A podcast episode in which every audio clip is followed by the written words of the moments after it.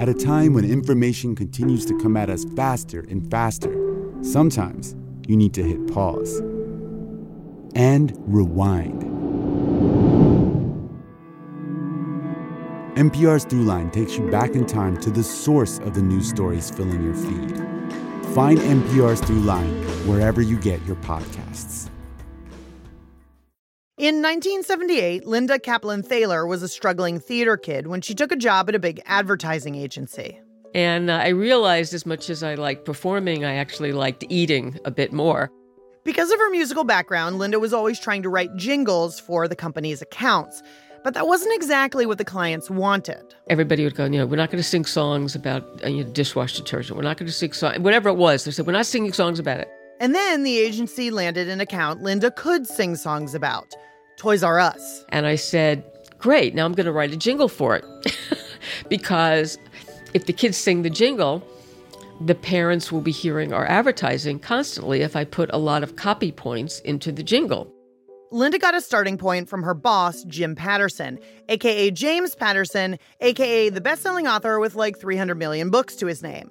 Before he was writing thrillers and mysteries, he worked in advertising, and he had written this line for their new client I don't want to grow up, I'm a Toys R Us kid.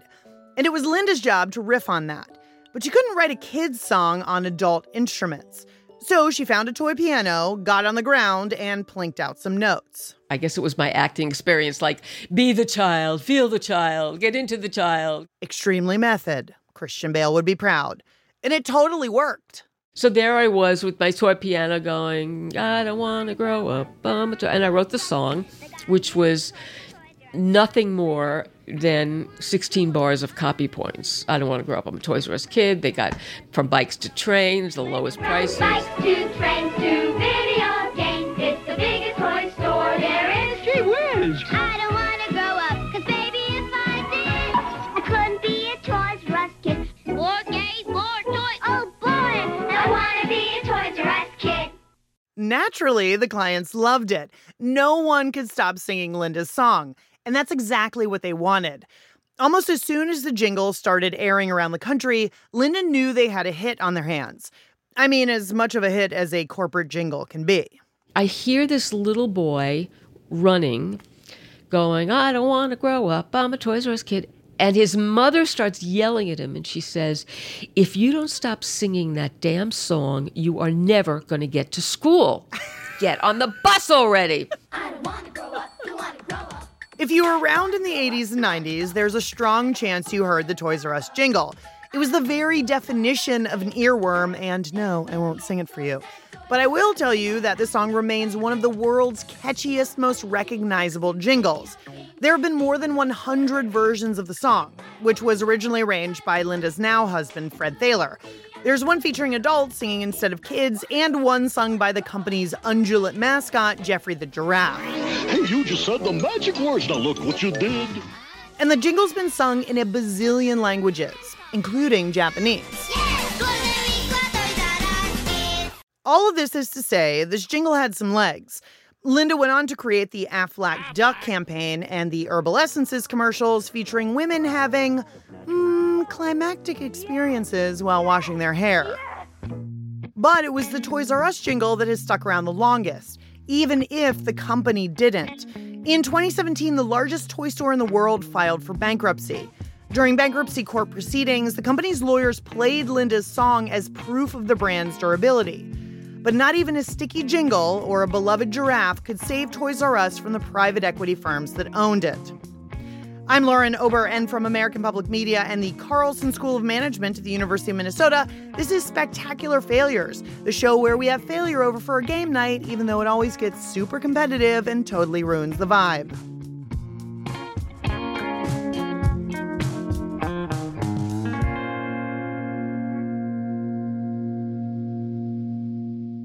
Charles Lazarus was nearing the end of his military service after World War II when he noticed something.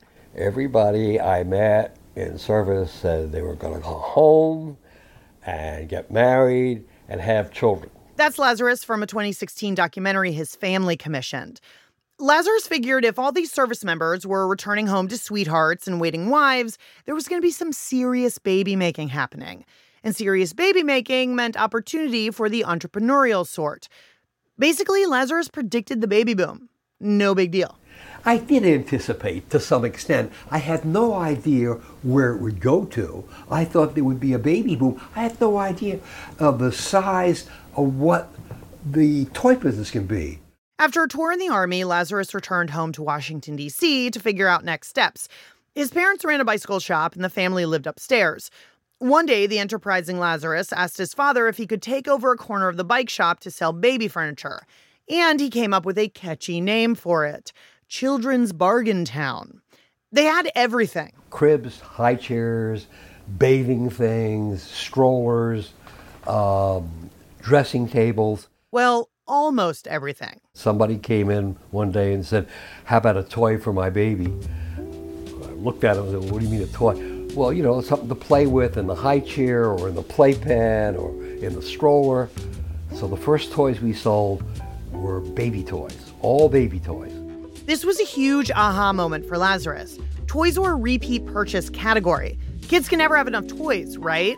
Plus, toys have a way of getting destroyed or lost, so the demand is seemingly infinite. After just a few years selling baby furniture and toys out of the family bike shop, Lazarus leveled up. he opened the first children's supermarket and realized almost from the beginning that he could turn that seasonality of the business that other people were operating in to his advantage. That's Sydney Ladensohn Stern. She's the author of Toyland, the high stakes game of the toy industry. And what she means by seasonality is this. Before Lazarus came along, places that sold toys, primarily specialty mom and pops and department stores, focused their sales on the period between Thanksgiving and Christmas. Charles Lazarus figured out that he could carry a wider selection year round. And if he did that and he was buying both off season and in larger quantities, he could get better prices from the manufacturers. So then he could charge lower prices to his customers and pull them away from the department stores. Lazarus's idea to sell toys all year round was a total game changer. But so was his idea to give toys their very own supermarket. Now, this was a novel concept back when the first one opened. There was no such thing as a big box store in the 1950s. Lazarus basically invented the concept. That either makes him a hero or a harbinger of doom, depending on how you feel about big box stores. Eventually, Lazarus grew his business to four stores. And what were those stores called? Toys R Us, obviously. But fun fact the store was originally called Toys R Us ARE. But apparently the name wouldn't fit on the sign, so ARE was abbreviated to the letter R. And Lazarus famously insisted that the R be written backwards as if a kid wrote it, because we all know kids can't spell good. And people would call and write them to tell them that it was backwards and didn't they want to know that so they could fix it. Thanks, Richard. That's super helpful. Lazarus's first toy stores didn't quite look like the big box stores of today, with snaking aisles and distinct departments. It was more of a jumble sale of products tossed into a cavernous space. The early stores didn't even have shelves, but it worked. Ladensohn Stern says it wasn't just the warehouse concept that was clever, it was where they were located. He did not put them into malls. Now, malls are developing around this time. He put them near malls and near major highways so he could negotiate, and he was a tough negotiator, better real estate costs for the stores. So he could have big stores that were freestanding, that had their own parking lots, so that customers wouldn't be discouraged from buying unwieldy packages and trying to get them out into their cars. Not only was Lazarus pretty savvy with real estate, but he also had a knack for merchandising, or how and where the products were displayed in the stores. Along with all the toys in his toy supermarket, Lazarus also sold discount diapers and put them way at the back of the stores. So, moms shopping for low priced diapers, and you know it was only moms at the time, would have to pass by racks and racks of toys. And the little squirt toddling along beside her would want every single thing he saw along the way. Shopping is manipulative, y'all, and Lazarus was a master manipulator. If you come to us to buy toys, nobody makes you buy a toy. Although, over the years, I have tried to teach children to say, I need it rather than I want it. But it wasn't just merchandising that influenced kids to need, need, need. I need it so bad I'm going to die if I don't have it. We can thank the rise of television advertising for that. Before that, parents or and adults determined what toys were going to be bought. If there was advertising at all, it tended to be print or maybe a tiny bit on local television. But then, Once Mattel decided to advertise on TV on the Mickey Mouse Club, it changed the whole landscape. And for the first time, the toy manufacturers were going over the heads of the parents directly to the children. So the children generated demand. so now little Susie and little Timmy were driving the toy market, not mom and dad. And mom and dad, liberated from the Depression era cheapness of their parents, bought and bought. A lot. With TV advertising came the emergence of must have hot toys. And often those toys did something. They beeped or booped or otherwise played well on TV, like the Chatty family of dolls. I'm Charming Chatty. Let's talk and talk. She can be ridiculous Would you like pickle ice cream? or talk scary. I just love monsters. Oh, God. Okay, Charmin Chatty was a straight up freak, but I appreciate how totally weird that toy was. Toys R Us was buoyed by the emergence of TV advertising in the early 60s. But then the retailer hit a rocky patch. Lazarus sold his four stores to a company that later went bankrupt. But Lazarus eventually regained control of the whole operation and steered Toys R Us right into the capitalist dream of the 80s, bigger than ever. The 80s were gangbuster years for Toys R Us, and the company had Star Wars in part to thank for that. From Kenner's Star Wars collection, each sold separately. Large size Darth Vader with his lightsaber. Princess Leia, champion of the rebel cause, with her defender Luke Skywalker. you know, you're making toys based off movies. And it's some of that had been done before, but Star Wars was such a huge hit that basically it sort of changed the industry. That's Matt Townsend. He's a reporter for Bloomberg News and has been covering retail for years. I mean, there is an abundance of toys based off an abundance of movies and television shows made for kids. And it just keeps growing and growing and growing every year. Really, there are infinite money making possibilities when TV and movies combine forces with the toy industry. And Toys R Us reaped the benefits of all those licensing deals. By 1983, the company was doing more than a billion dollars in sales, and Lazarus had become one of the highest paid CEOs in the country. By the middle of that decade, Toys R Us had expanded into the international market and branched out domestically with a spin off franchise called Kids R Us, which sold discount children's clothes.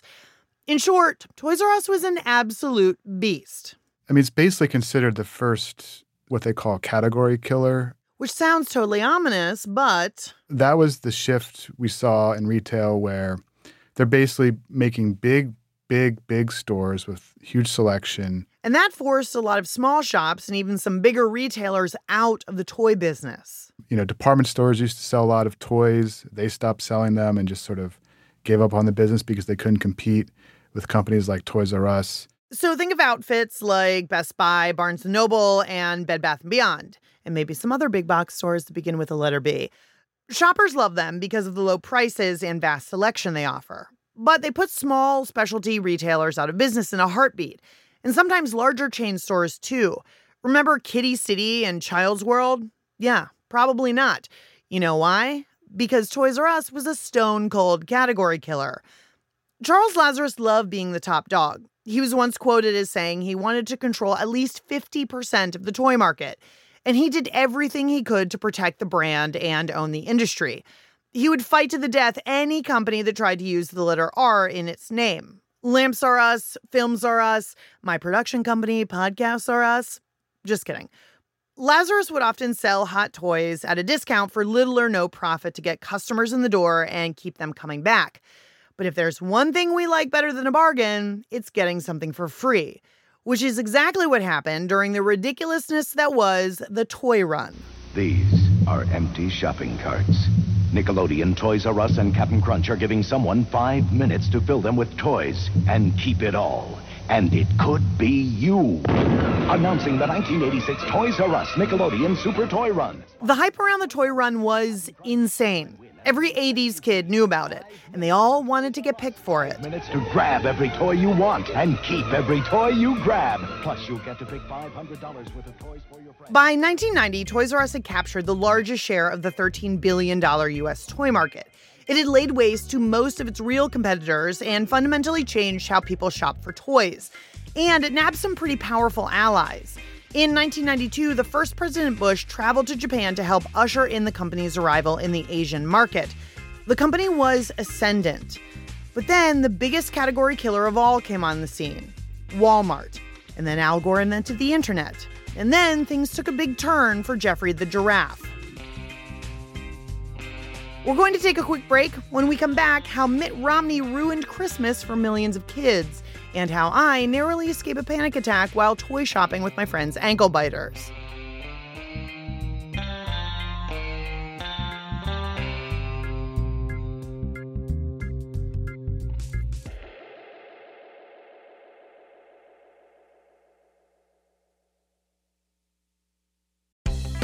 Talking to your backseat babies about money can be so hard. In fact, you probably don't even know where to start. So that's where the newest version of the Million Bazillion Academy steps in our email newsletter course. You can start whenever, and you'll get a new lesson each week that you and your kids can complete at your own pace. They'll learn about crypto, the stock market, and so much more. And best of all, it's free. Million Bazillion Academy, making kids smarter about money. Sign up today at marketplace.org/academy.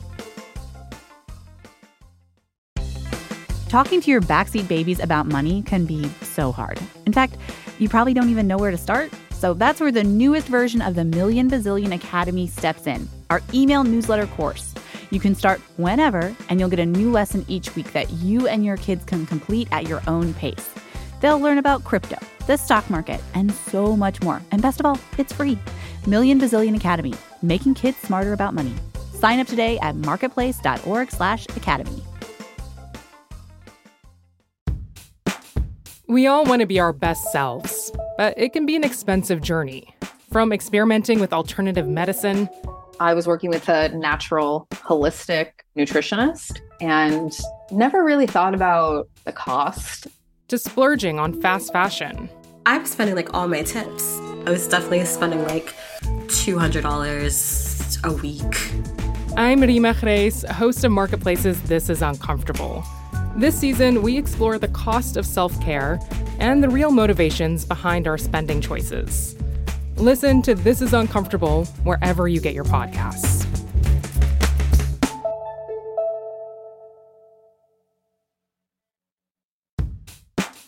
We all want to be our best selves, but it can be an expensive journey. From experimenting with alternative medicine, I was working with a natural, holistic nutritionist and never really thought about the cost. to splurging on fast fashion. I was spending like all my tips. I was definitely spending like $200 a week. I'm Reema Khrais, host of Marketplace's This Is Uncomfortable. This season, we explore the cost of self care and the real motivations behind our spending choices. Listen to This Is Uncomfortable wherever you get your podcasts.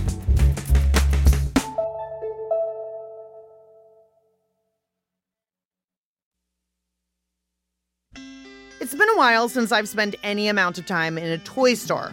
I don't have kids, and I have absolutely no idea what today's little whippersnappers are into, except slime. They're all into slime. Now, you can't do a story about the world's biggest toy store going bust without at least popping into some establishment that sells toys. So I borrowed some children, my pals Liam and Ruby Castillo, who are nine and six, and hit the mall. The toy store we went to was called Go Calendars, which doesn't exactly evoke fun and wonder, but what do I know? Inside, I felt like I was in a foreign country where I didn't speak the language. Every toy seemed like it was connected to Game of Thrones or Fortnite or other movies and video games that I know nothing about. Or it was all about poops and farts and barf. Wait, do you think it's crazy how many like poop and fart toys there are? Yeah. Yeah. Really? Yeah. Cookie. Like it's so many. It's a cookie. Yeah, well, that's a cookie, but like. It's not a real cookie. Look, stress poo, stop farting, fake dog poop. What else do we have? Mr. Turdy. Make your own, Mr. Mr. Turdy. Mold Whoopee it. cushion. Mold it, make it, shape it, create it. Mm-mm. No, thank you. However, I was pleased to see that Barbie was alive and well and now has slightly more human like proportions. Oh, rhythmic gymnast Barbie. Sorry. Oh, made to move. The ultimate posable Barbie. styling head. Barbie's really changed a lot. Fashionista Barbie. Oh, newborn pups Barbie. I mean, now they have Yeah. flat feet. Dog breeder Barbie. Okay, dog breeder Barbie is a bridge too far for me. Adopt, don't shop, kids. But this little trip illuminated a few things for me. One is that mall toy stores are just about enough toy store for this big kid. I can't imagine how overwhelmed I'd be in a Toys R Us stacked to the rafters with num noms and Hatchimals and LOL surprise. Our visit also showed me just how hard the toy business is. Kids are fickle consumers. For example, my little buddy Ruby was super into My Little Ponies just a few months ago. During our visit to the toy store, she was totally over them. Hard pass. Who could predict that kids would love card games featuring feline melon hybrids or that barf themed anything would be a hot item?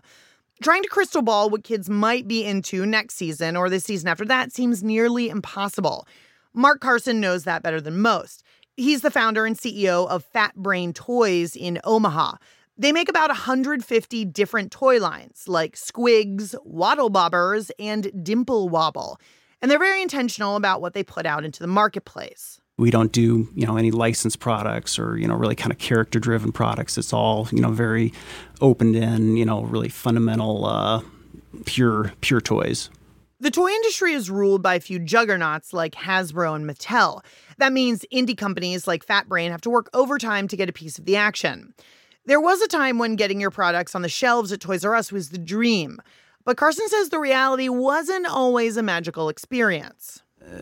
you know, I think a lot of outsiders they would kind of look at Toys R Us being you know sort of the pinnacle that if you get a, a product in there, um, you know, you've you've sort of made it. We had a little bit of that, but I also had you know a lot of skepticism in, in that as well. Carson remembers the Toys R Us buyers being a little too aggressive for his taste. Very heavy-handed.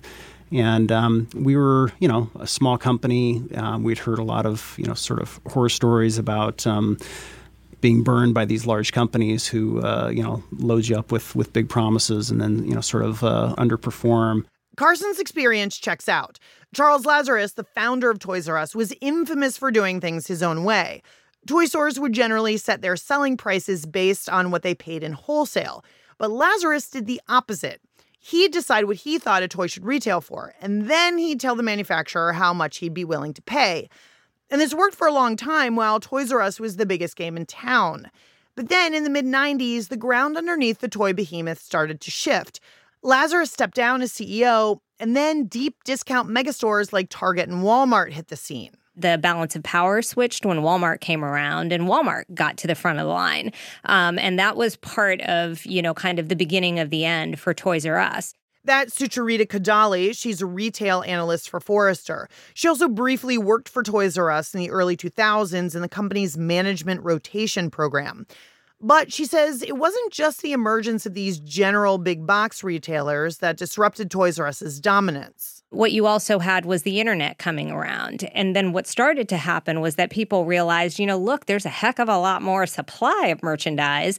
And there are a lot more cool things for us to buy than just, you know, these 15 items or the hot toy that everybody is telling us we need to buy. There's, you know, all this interesting merchandise. And the internet exposed that. It made it super easy to buy a lot of that merchandise. So what you started to see was just fragmentation in, you know, kind of the desires of what people wanted.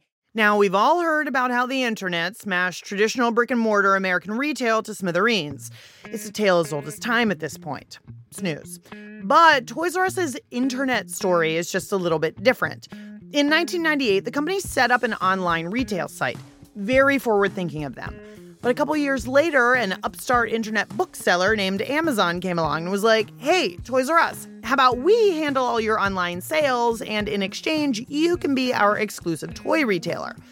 So Toys R Us handed over the online keys just like that. They decided, well, screw that. You know, we're just going to give it to Amazon because they can do a better job with it. And it's still such a small part of our business that it doesn't matter. And of course, then, you know, Amazon took, uh, you know, all of that information over the years. And then it, it ended up being a, a short sighted mistake. Toys R Us held up its end of the bargain not to pursue its own online retail operation. For years, there was no ToysRUs.com. But Amazon definitely did not honor its side of the deal. Eventually, it started to let other companies sell toys on the site too. That not so great deal ended in a lawsuit. Toys R Us won and was out of the partnership by 2006.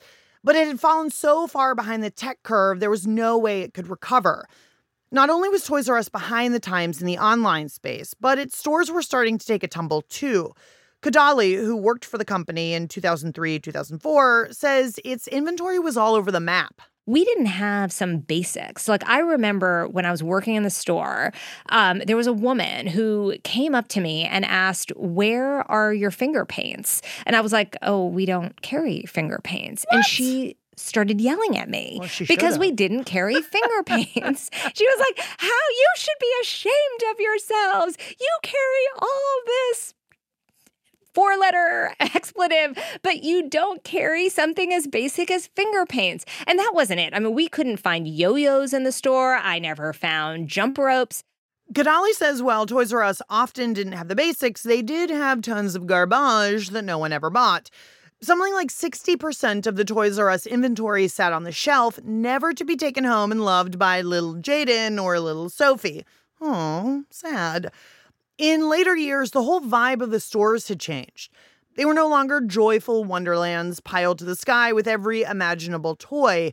They just looked like every other soulless box store. Author Sydney Ladensohn Stern remembers her last visit. The Toys R Us was the saddest store I've ever been in. It was awful and dingy and deserted and had almost nothing in it. It was truly like going seeing a ghost. Clearly, Toys R Us was going through some things in the early 2000s. But what if I told you that Toys R Us's biggest troubles weren't the result of fickle kids and Big Bad Walmart and its partner in crime, the internet? What if I told you it was all Mitt Romney's fault? Very, very troubling, very alarming. Okay, not all Mitt Romney's fault, but stay with me. Because now's the time we get to talk about private equity, or leveraged buyouts if you're nasty. Toys R Us looked real tasty to entities that wanted to take it over. See, all those challenges I mentioned before the incursion by Target and Walmart, the lack of online retail, the inventory issues, etc. they made the company vulnerable. But it was still a relatively stable, profitable business, despite the fact that it had lost much of its shine. And it had a manageable enough debt load under $2 billion. And that made it chum in water filled with corporate sharks known as private equity. Now, if your ears clamp shut at the very mention of private equity, fear not. Our pal Josh Kosman is going to help us out. He's the author of Buyout of America How Private Equity is Destroying Jobs and Killing the American Economy. And we're going to start with a basic definition. Private equity is basically when you're buying a company by having the company you're acquiring borrow the money to finance the acquisition. What? Private equity firm, when they buy a company, put maybe 25% down, and the company borrows 75% of the money and then the company has to pay it back. Okay, so let me get this straight. My company, Lauren's Discount Podcasts, borrows a ton of money to get another company to buy it. Um, and then the private equity firm typically tries to contain costs. Wait, so that private equity firm is going to load up my company with tons of new debt and then come in and contain costs by what? Laying people off, closing subsidiaries, ditching underperforming properties? Cool and by doing so, uh, make a fair amount of money if the company's value remains the same or goes higher. The party line on private equity is that it exists to help struggling companies. Private equity swoops in and takes over, cuts overhead, trims staff, sells off unprofitable parts of the business, and in the end, leaves a leaner, meaner business in its wake. Assuming that Lauren's Discount Podcast is a stable business with decent revenue and a manageable debt load that has simply fallen behind for whatever reason, a private equity buyout could possibly make the company more efficient and thus more profitable. But at what cost to Lauren's Discount Podcast? What about all that debt my company takes on in order to pay for its own sale?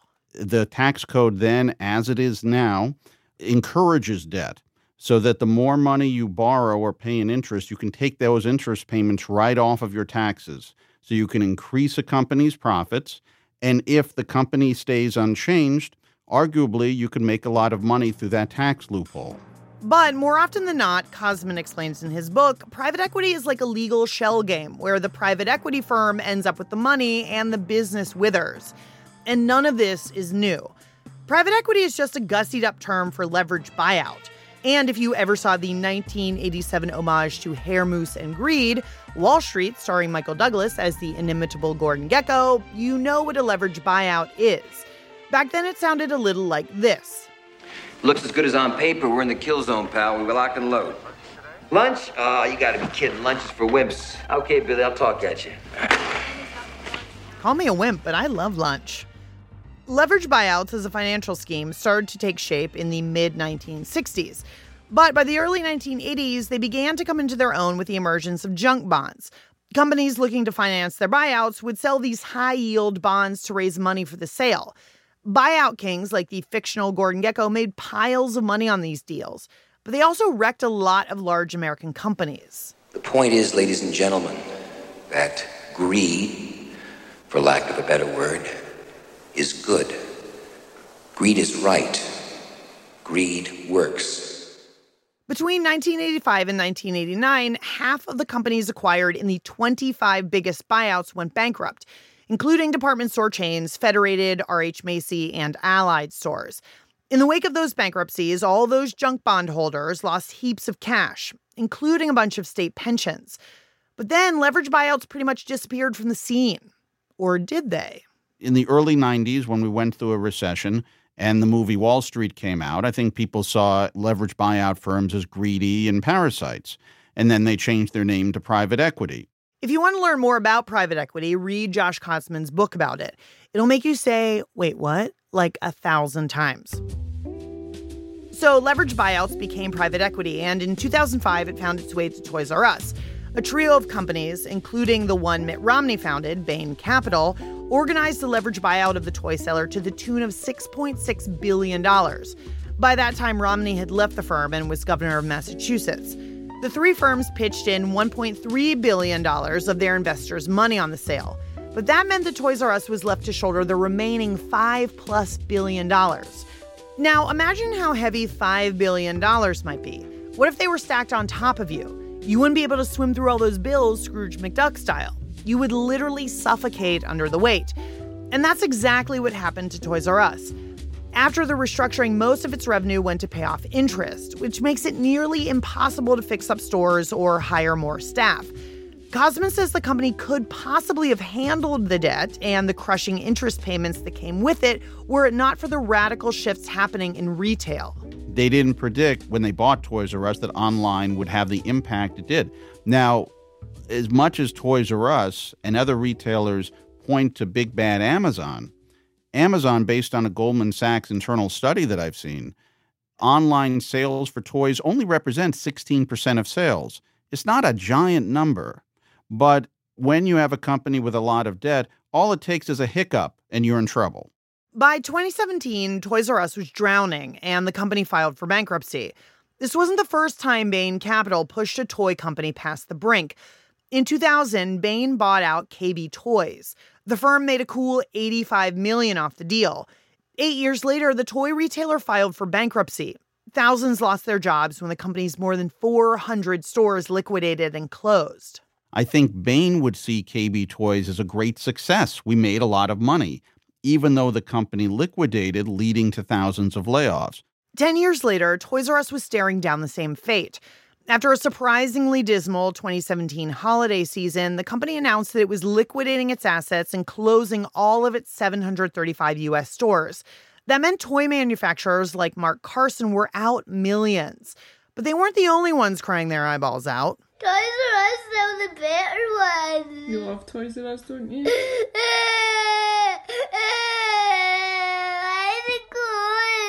Oh, poor little guy. There's a surprising number of reaction videos online of little kids being told that Geoffrey the giraffe was pulling up stakes. And if that doesn't just break your stone heart into a thousand jagged shards, I don't know what would. You know what else will break your heart? The knowledge that Charles Lazarus, the visionary founder of Toys R Us, died a week after the liquidation was announced. He lived long enough to watch Wall Street suck the marrow right out of the company he started in his parents' bike shop. Companies fail every day in America, but they generally don't employ 30,000 people like Toys R Us did. Very few of those workers, who were mostly women and people of color, were eligible for severance. And the employees weren't having it. They demanded to be made whole. My name is Romeric Anderson. My name is Romeric Anderson. This is from an employee protest at a Toys R Us in Union, New Jersey. Lied to my children. These companies lied to my children. They told us we would have severance. They told us we would have severance. Bloomberg reporter Matt Townsend. There was a, a, a movement with some of the workers where they actually were able to get people from Congress involved to sort of shame the the private equity companies and, and some of the I think believe the debt holders into providing more severance. 2020 presidential candidates Elizabeth Warren, Bernie Sanders, and Cory Booker all called on the toy giant to offer severance to the many people out of work. But Toys R Us employees weren't the only ones impacted by what has been called the retail apocalypse. In the last decade, more than 1.3 million Americans lost jobs as the result of private equity, including folks who work for places like Claire's, Sports Authority, and Payless Shoe Source. Eventually, two of the three private equity companies involved in the Toys R Us buyout ponied up $20 million. But workers claim they were owed at least triple that. It's been more than a year since the giraffe packed it in. But because America loves nothing more than a second act, Toys R Us is staging a comeback. Former executives from the company are launching a revamped concept. Soon, two test locations will open in Texas and New Jersey, with a handful more to come in 2020. The company says the new stores will be more experiential, more kid focused, more fun. Sadly, all those Toys R Us kids from the 80s and 90s did grow up, and some of them have their own kids now. Whether Geoffrey will be around for a whole new generation of Toys R Us kids, we don't know. But for the woman behind Toys R Us's insanely catchy theme song, the giraffe's disappearance has felt like a death. And like the consummate jingle writer she is, Linda Kaplan Thaler wrote the perfect eulogy to the beloved brand. Toys R Us is no more, cause they're closing their store. But we'll always be a Toys R Us kid.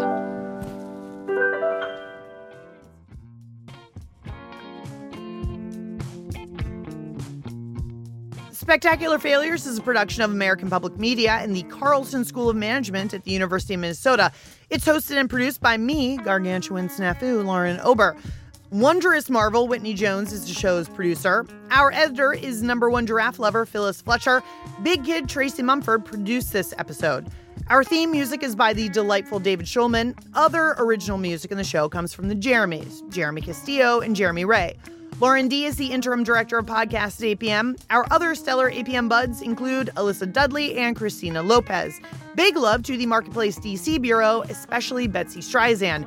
Special thanks to my pal Emily for letting me borrow her very goofy kids, Liam and Ruby Castillo, for this episode. Hey, you could here you could grow a shark fossil, shark tooth fossil. I already have a shark tooth. Kids kids volcano, pocket volcano. You know, because volcano is what you want in your pocket, obviously.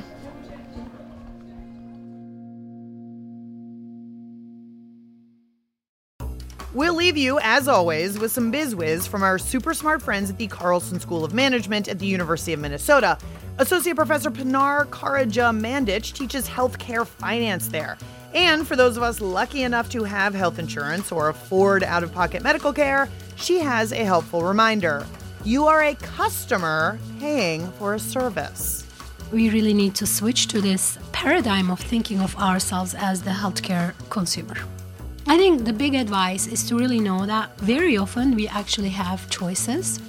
Asking questions and asking not just is it covered, but what is it covered, how is it covered, for what conditions. We're in this complex system, but we should be informed uh, and active participants.